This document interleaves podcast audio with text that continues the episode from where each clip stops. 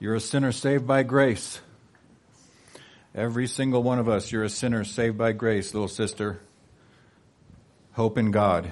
His grace is sufficient for you. He seeks you when you're lost. His grace is sufficient for you. You are a sinner saved by grace. He loves you especially. this is my wife, Stephanie. That's why I said that. Hope in God. He, he has a hope and a future for you, little sister. Same to you, little brother. You are a sinner saved by grace. When you are lost, He seeks you.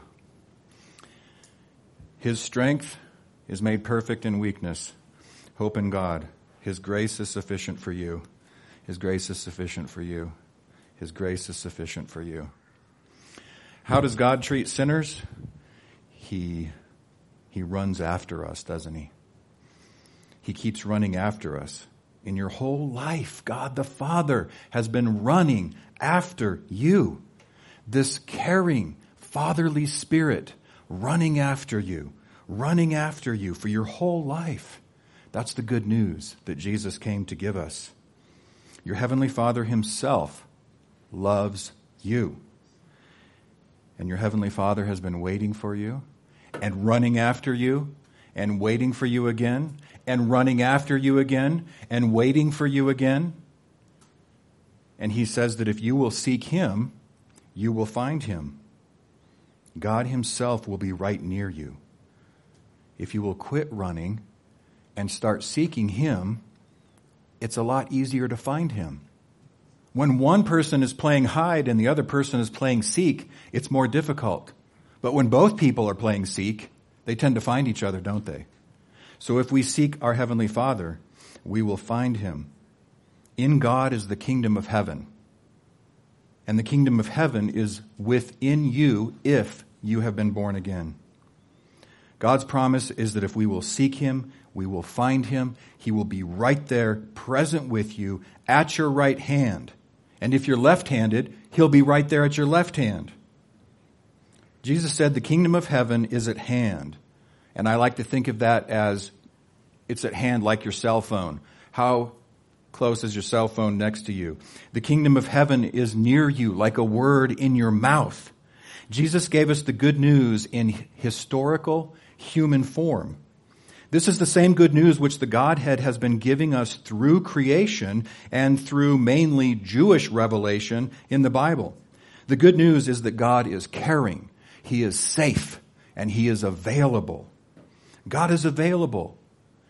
Jesus said, Seek and you will find. Seek and you may find. Seek and you will find. Knock and it will be opened. Ask, and it will be given. Amen. Matthew 7, 7 and 8. God is love, and love is available. Love is patient. And some of us especially have tried God's patience, haven't we? Making him wait. But he is patient. I made him wait 17 years of my life. And then I realized that God is actually available. And it was me who was running away. It was me who was condemning God's character out of dissatisfaction over the fact that God is allowing sin to itself to teach me about itself. That's one of the reasons, that's the main reason we're here, is to learn what sin is and to learn how God's character interacts with it so that it can be completely destroyed. I don't like the fact that God allows the consequences of sin to visit themselves upon me. Do you like that? Do you like it? Do you like it when the consequences of somebody else's sin comes on you? I don't like it at all, but I'm learning to accept it. I'm learning that God is available. But He has created a universe in which he can stop existing if that's what you want. He has created a universe in which you can create your own truth. And if you decide that God doesn't exist, you can live a life as if that were true. Because love is freedom giving. Love gives freedom to choose your own truth and live it out and experience the consequences as they really are.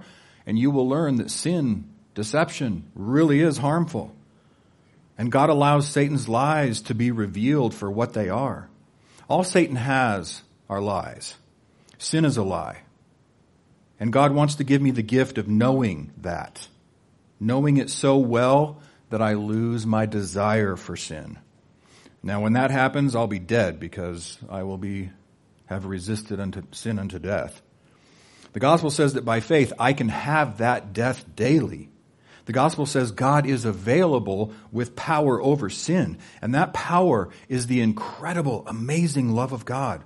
The love which has promised to build us a new heaven and a new earth, world without sin, world without end. Amen. Love is kind. Love is redemptive. Love loves to forgive sin when sinners repent. When slavery to your sin has brought you to the place where you feel enslaved against your will, then rejoice, for the kingdom of heaven is nearer to you than it is to those who say, I may be going to hell in a bucket, but at least I'm enjoying the ride.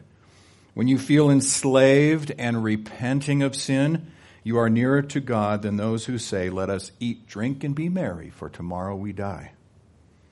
When sin mocks all your willpower and words by making you sin again, and you wake up going, How did that happen again?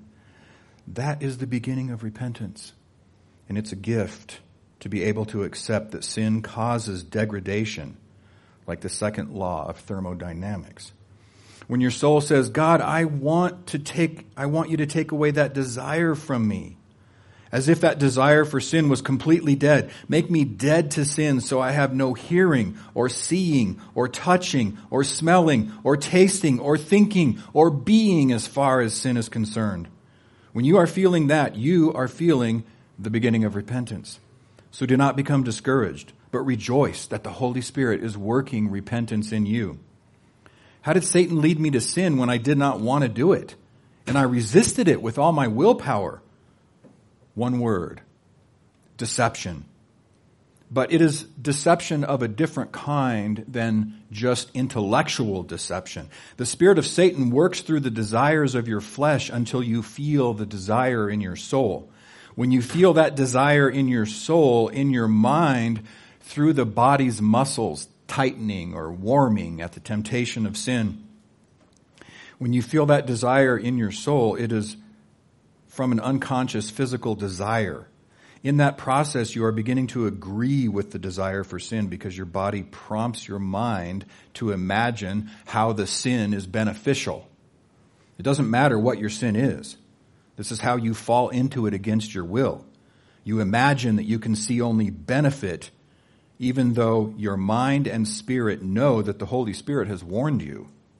But in the moment, you don't have enough faith in the guidance of the Holy Spirit. Why? Because up until now, you've been able to walk by sight and by faith. But there are times when the Holy Spirit is now asking you to rely on His word, His guidance, His conviction alone. That's when we walk by faith alone and not by sight.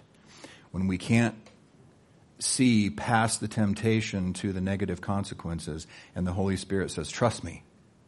Trust me. This intellectual knowledge is a start, but it is far from enough. The only thing that can help you now is prayer to God for greater faith. I know you're already praying. Keep praying. If you find yourself distant from God, Keep seeking Him in whatever ways you can, and please know that if you can only crawl, He is seeking you. That's how available God is, according to the gospel of Jesus Christ, which we preach. The Good Shepherd is seeking you when you're lost. When you are stuck and cannot move, God is near you, holding you. God is holding you. God is near you like water in the faucet of your kitchen. God is near at hand like food in America. God is near at hand in the ever present, non physical Holy Spirit. He is with you, and He shall be in you in ever growing ways.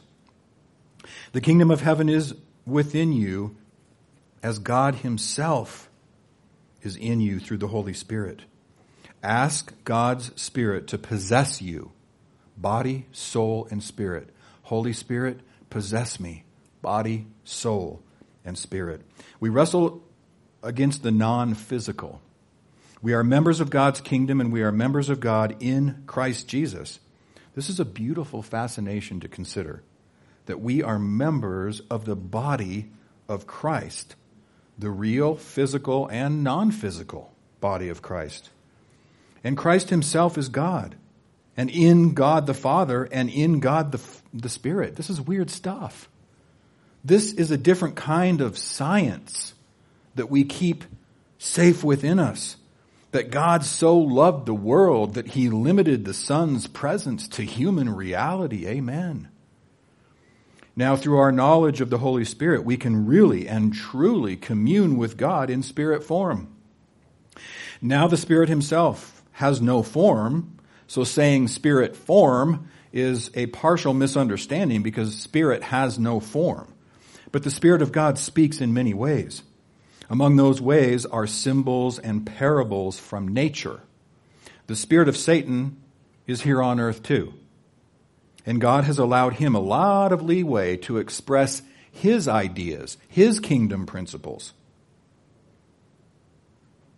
So it is the spirit of Satan that causes people to suppose that our only purpose is to survive long enough to produce, survival of the fittest. That's a satanic idea that God has allowed him to insert into nature. Does not the spirit of Satan say the strong rule the weak and the clever rule the strong? But the kingdom of heaven says those who trust in God will rule them all. Jesus said in Revelation 3:21, "I will grant the one who overcomes to sit with me on my throne as I also overcame and sat with my Father on his throne." This is how God treats repentance, repentant sinners. He shares his throne with us. Have no fear. Use all the weapons that God has given you. Our weapons are not physical, but spiritual beliefs that overcome the strongholds of Satan. Our spiritual beliefs include the belief that God is spirit, and the spirit communicates with us through the Holy Bible, through nature, through spiritual gifts, and a thousand other ways. Pray for an ear to hear the Spirit speaking directly to your spirit. Pray for an ear to hear the Spirit speaking directly to your mind. Pray for an eye to see the Apostle Paul's shadow cross over you. Pray for a hand to feel the garment of Jesus when you need healing. Pray for a nose to smell the fishes and the loaves as they multiply. Pray for a tongue that can taste Yahweh to see that He is good. We know little because our faith is little. Our faith is little because sin has blinded us. Even those of us who can see because God has given us spiritual sight, even those who can see only see through a glass darkly because of the satanic spitstorm that keeps coming at us. But God keeps communicating every day. God's Spirit is there in that physical book you call your Bible. God's Spirit is there present with you whenever you read the Bible, choosing to view it from the perspective that God Himself inspired its historical record its poetic justice, its multiple levels of meaning. Yes, read that Bible in faith, knowing that the very Spirit of God is with you and will be in you in gradually growing ways. The kingdom of God is not like the kingdoms of Satan. Our rock is not like their rock. Satan's kingdoms have reality and form only on this earth. This earth is, this earth is passing away. The kingdom of God has a structure and a foundation that is spirit and truth. God is spirit and God is truth. And in the humanity of Jesus, mercy and justice were perfectly balanced and perfectly illustrated. According to Jesus, the kingdom of God is based on eternal spirit laws. All eternal laws are spiritual. God the Father and God the Son took on forms to meet us where we are and to give us the thrill and adventure of knowing, then growing and learning, experiencing God without end. God the Father and God the Son are king and co-king. And they have decided to share their throne by making human beings co-kings with them. Again, Revelation 3:21 to the one who overcomes, I grant that one to sit with me on my throne even as I also overcame and sat with my Father on his throne. Even as Jesus sat on the Father throne, we get to sit on that same throne. That's amazing. Jesus overcame by faith in God's word, and we overcame, overcome by faith too.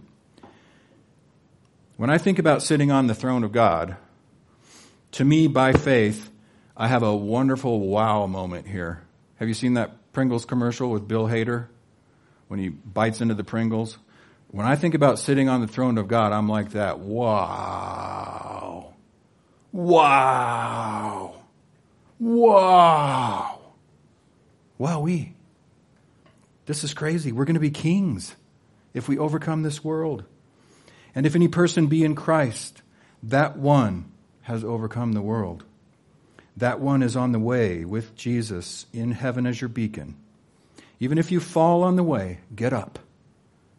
See your high priest Jesus calling you forward. Feel the arms of Jesus in the form of the Holy Spirit who picks you up and gives you power over your enemies. Sometimes the Spirit points you forward in time to a place on your journey where your enemies will next attack you, and the Spirit says, Wait until that intersection, and I will bring a legion of angels to your aid. They will be your bodyguard. They will slay any enemy who gets near you, who gets too close to you. They will be your soldiers, and they will fight for you until your enemies flee before you. The Holy Spirit is good and He has victories planned for you. Victories that sometimes look like defeat to the blind and faithless eyes of the world. But you keep on, soldier of Christ. You are a repentant sinner, and God treats sinners with grace. You are a repentant sinner saved by grace alone, through faith alone, in Christ alone.